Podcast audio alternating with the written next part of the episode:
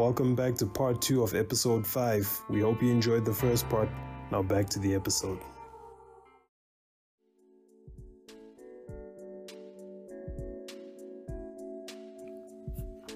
To our listener, thank you. Thank you for all your support and feedback. We see it, and it's the fuel that ignites our journey. Please remember to like, continue to give us your comments on Instagram, subscribe, and share our podcast with at least two friends as we continue to improve your experience. Enjoy the rest of the episode. So, we have a very cool segment on our podcast, and we're going to play a game with you guys. And we have set up a game for you guys to play. JC, you can take over. Thank you so much, Rudo. So, at this point, I'm going to quickly explain what the game will be about, and then we'll pretty much just uh, run through the game, and we're going to keep it as short and concise as possible. Um, the game is called Never Ever Ever. Some in the room may know it, but it's basically asking a question, and then um, players respond with whether they have gone through that experience or they haven't gone through that experience.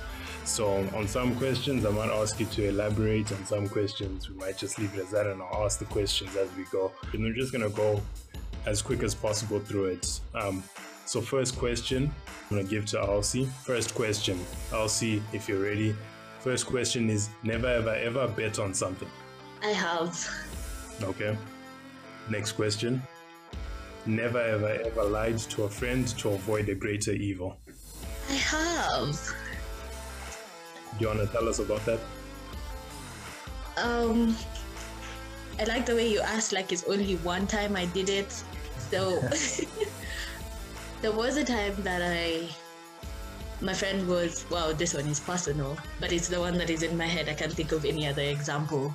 Um, my friend really liked this other person, and I knew that this other person was up to no good. Um, didn't want it, what my friend wanted and I couldn't watch that go down. You know, of course, I tried to talk to my friend, but love is blind, and you could you can't really argue with love. So I knew I had to do something because I know, like, I've seen this story before. I know exactly how it's going to unfold. This guy is no good, right?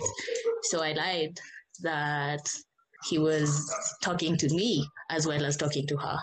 So we ended up just being angry together and then the greater evil was avoided. That's funny. So i'm going to continue on. Two more questions. Um, never ever. This one um, I'm, I'm sorry to push you in a double entendre situation here but you can navigate this one as best as you can. Never ever ever escaped from class. You want me to get into trouble. I have never really like left the zoom call you know, like I don't leave the Zoom call, but I have left the room. Like I've left the class running and gone, probably fixed myself a snack and then came back. but I'm always sure to keep up. Not your class, doctor. Not your class, I promise. Are you sure? How can I tell it was not my class? um, Dr. Emmanuel, I'm asking for you to roll back the years a little bit, you know, just, you know, keep things light and fresh. I'm to ask two of the questions, the same ones I asked her. Um, so, first one to you never, ever, ever bet on something. Well, I have. Do you want to tell us a little bit more about that? This is like um, betting on life, not really betting on a game or a sport. You know, so at the time I finished high school, right? You know, finish high school, you're an A student, you're really feeling good about yourself, and then you just lay out all these plans. And I I had a bet on life that by the time I'm 25, I would have a wife and I would have a and I would and I would have a mansion. So I bet on life by the time I was leaving high school that at 25, you know, I'm gonna have a wife and I'm gonna have a mansion. Well, it didn't happen, you know, but it was a pretty cool bet. yeah, I think a lot of us can relate to that. And uh, I'm pretty sure it's happened now, but we won't get into it. Next one. Never have ever lied to a friend to avoid a greater evil. Definitely uh, lie to a friend to avoid a greater evil. Stir an example that maybe can shed a positive light for people listening. Well, as I said, um, to avoid what I thought was going to be a catastrophe for me, so I lied. So uh, again, you know, as a young person, you know, I I wanted to show off to this, you know, to this girl. So um, uh, took her to a restaurant for you know for a meal, and then um, discovered that I didn't have enough money to pay. you know, I was just trying to show was good. I didn't have enough money to pay when the bill came. So I um, excused myself and I went to the manager's office and I took off my wristwatch and I gave to the manager and I told the manager, I just told the manager outright, you know, trying to impress this person and the bill is too much, I can't pay. Hold my wristwatch and later I'll come and pay the balance and stuff like that, you know. So when I came back to the table and the girl was like, what happened? I'm like, no, I just went to, you know, I didn't really like the way they served us. I just went to you know, give them a piece of my mind. right. And I said you're shedding, you must shed a positive light on it. Definitely, the positive light is all the notes that the men have taken from that. Thank you very much. Um, the next question is so again, rolling back the years a little bit. Never have I ever cheated on a test. If you can think back to the times when you're still studying, if you had to, and why? Never ever cheated on a test. Definitely have. Um, that we were. Um, I did my high school in Nigeria, in Lagos, and, at the time when I did my high school over there, uh, learning a Nigerian language was compulsory. So you had to either learn Igbo, Yoruba, or Hausa. The three major Nigerian languages was definitely compulsory. And so I, I, I don't have a gift for language, right? So uh, it was really it was really it was really tough and it was really hard so of course those students that could could could do the language thing really well if i could catch a glimpse of someone's paper or even ask them for help while the test was going on temptation was too great to just do that else i was going to get a zero and of course nobody wants a zero you know that was that was that was how great the temptation was so. i know um, it makes sense when push comes to shove sometimes you know um, last question. I'm gonna go with. Mm, okay, this one will have a follow up question. Never have I ever traveled by plane. I have. Can you tell us experience that you've most enjoyed being where you also had a lot of injection of culture? Ah, definitely in terms of in terms of of of enjoyment. Uh, the the the culture side, okay, we'll come to that. But in in terms of enjoyment, I had a very unique experience traveling by air. Uh, sometime in 19, I think it was 19. Uh, was it 95 or 2000? I think it was 2000. Yeah, 2005, 2006, right? So, um, the middle of my PhD, I was in Cameroon on field research. I got invited to a conference in Australia, a PhD conference in Australia. At the time, we didn't have a, an Australian embassy in Cameroon. The Australian embassy was in South Africa, and you had to DHL your passport from Cameroon to the Australian embassy in South Africa. Then they, they, they, if they give you the visa, they don't give you the visa, whatever, they would then DHL, they would then send it back to you by um, courier. So as things went on, I did this a bit late, and um, the day I was to travel had come, and my passport I'd been given the visa, but my passport was still at the Australian embassy in, in South Africa. So myself and a friend were like, what's going to happen? I really need this opportunity. I can't let it go. So I'm like, okay, you know what? I'm going to the airport. I'm going to Kenyan Airways. Shout out uh, to Kenyan Airways. I'm like, I'm going to Kenyan Airways because my ticket is Kenyan Airways. They were to take me from from Cameroon to Nairobi, Nairobi to Johannesburg, and then Johannesburg, I was to get into Qantas to Australia. So I'm like, let's go to Kenya Airways. So I get to Kenya Airways at the airport in Cameroon. I went to see the manager there, and I, and I explained the situation to the manager, and he said, "You're sure you you have the visa in your passport? They've given it to you. It's in Joburg." I said, "Yes." He said, "Okay, tell the the the Australian High Commission to send it to Kenya Airways office in Joburg instead of sending it to Cameroon. Somebody should should should take it there to the Kenya Airways office in Joburg. So someone, fortunately for me, the the High Com- the Australian High Commission in um, in in Joburg, uh, shout out to them in South Africa. They were helpful. They sent it to Kenya. They sent my passport to Kenya Airways office in Joburg. The Joburg office now faxed my visa page. They faxed my visa page to Kenya Airways in Douala. So the manager sees the fax of my visa page. Say, yeah, you do have the visa. He said, you know what, young man, I'm going to help you. So he said, okay, just wait here. When it's time for the flight, I will personally walk you to the flight. He said, I'll personally walk you to the flight and show your credentials to the immigration officials and everything. So the time comes, he walks me through immigration. And listen, everybody had told me, even the immigration commissioner that we met during the day at the airport had told me, my uncle, people who worked at it, everybody had told me, forget about it. You cannot travel. Your passport is not with you. You cannot travel. Forget about it. But he walks me to the immigration desk, to the immigration director, and said, This is the fax of his visa. It's in Kenya Airways office in Joburg. You know, so the immigration director looked at me, looked at this this guy. I, I was carrying nothing. I didn't have nothing on me because I was just going to try. Nothing on me, just a little bag I had. So he looks at me, looks at this director from um, Kenya Airways and said, because of you, the director from Kenya Airways, I'm going to stamp this plain fax. So they stamped my fax rather than my passport. They stamped my fax and they let me go. He then called Kenya Airways in Nairobi and told Kenya Airways in Nairobi, he said, there's a guy coming on this flight. He doesn't have his passport on him, but his passport is in Kenya Airways in Joburg. You can confirm. So when he gets to Nairobi, you got to put him on the next flight to Joburg, else they won't let him get on the next flight to Joburg. So I get to Kenya Airways in Nairobi and I go to Kenya Airways office in Nairobi. They said, okay, yes, we got the message from Douala. Just wait here. When it's time for the flight, we're going to take you into the flight to Joburg because if you go on your own, they won't let you get in.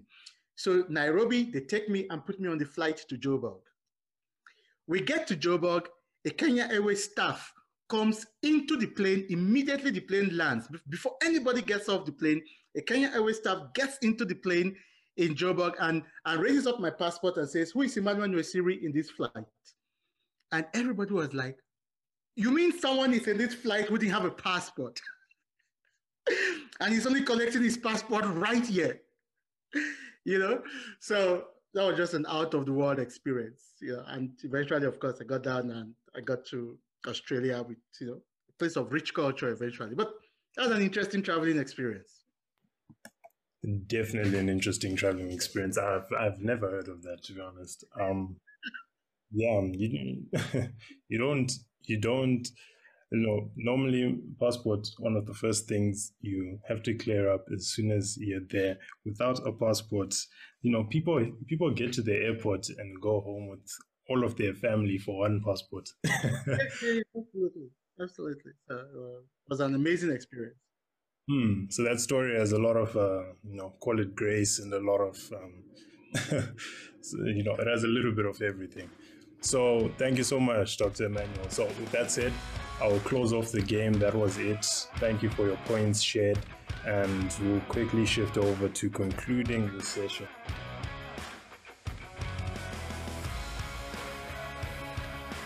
Most definitely, Dr. Emmanuel. And I most definitely resonate with that as a black woman, and I'm sure Elsie, you too, you would want to feel appreciated.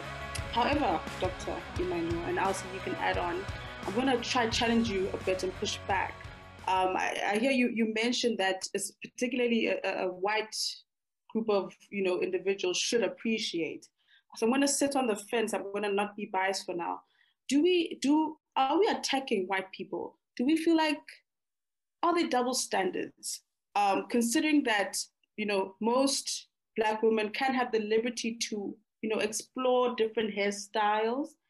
Do, do you think they don't deserve the same? What's your opinion on on that on the double standards that cultural appropriation can have? An excellent point about uh, double standards right?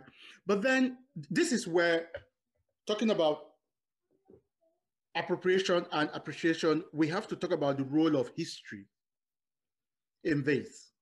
So historically, we had our own hairstyles. I'll use the example of the hairstyle again, right?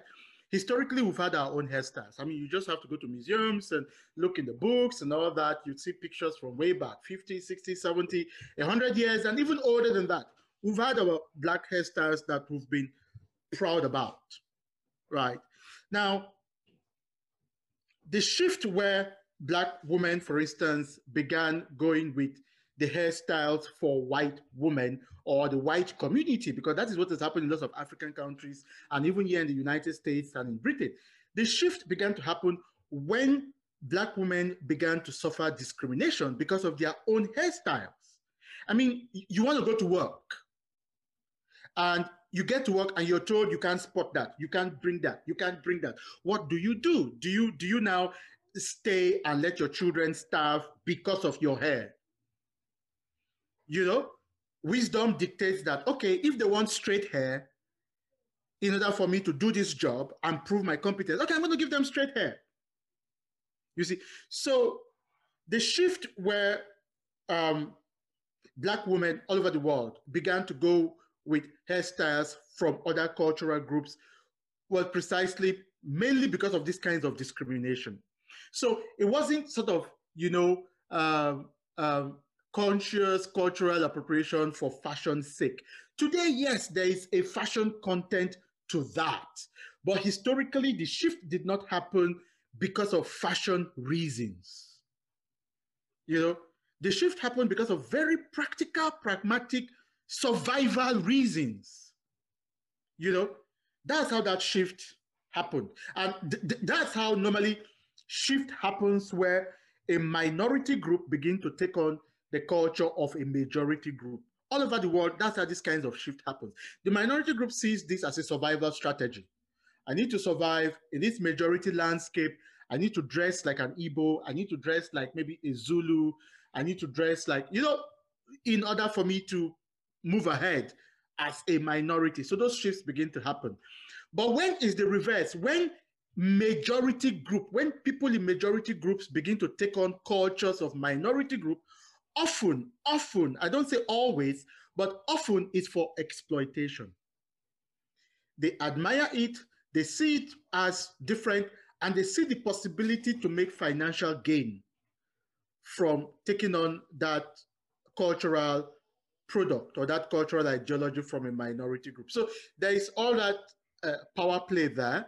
And for us, black people, black women, for instance, I would not, I would, I would not accuse my black sisters of double standards because my black sisters, they've been under so much pressure historically, and that's how this this shift happens. You know, so so I would, I would, I would, I would never go personally go that far. Say, no, black sisters, you know, double standard. No, they were pushed to the wall.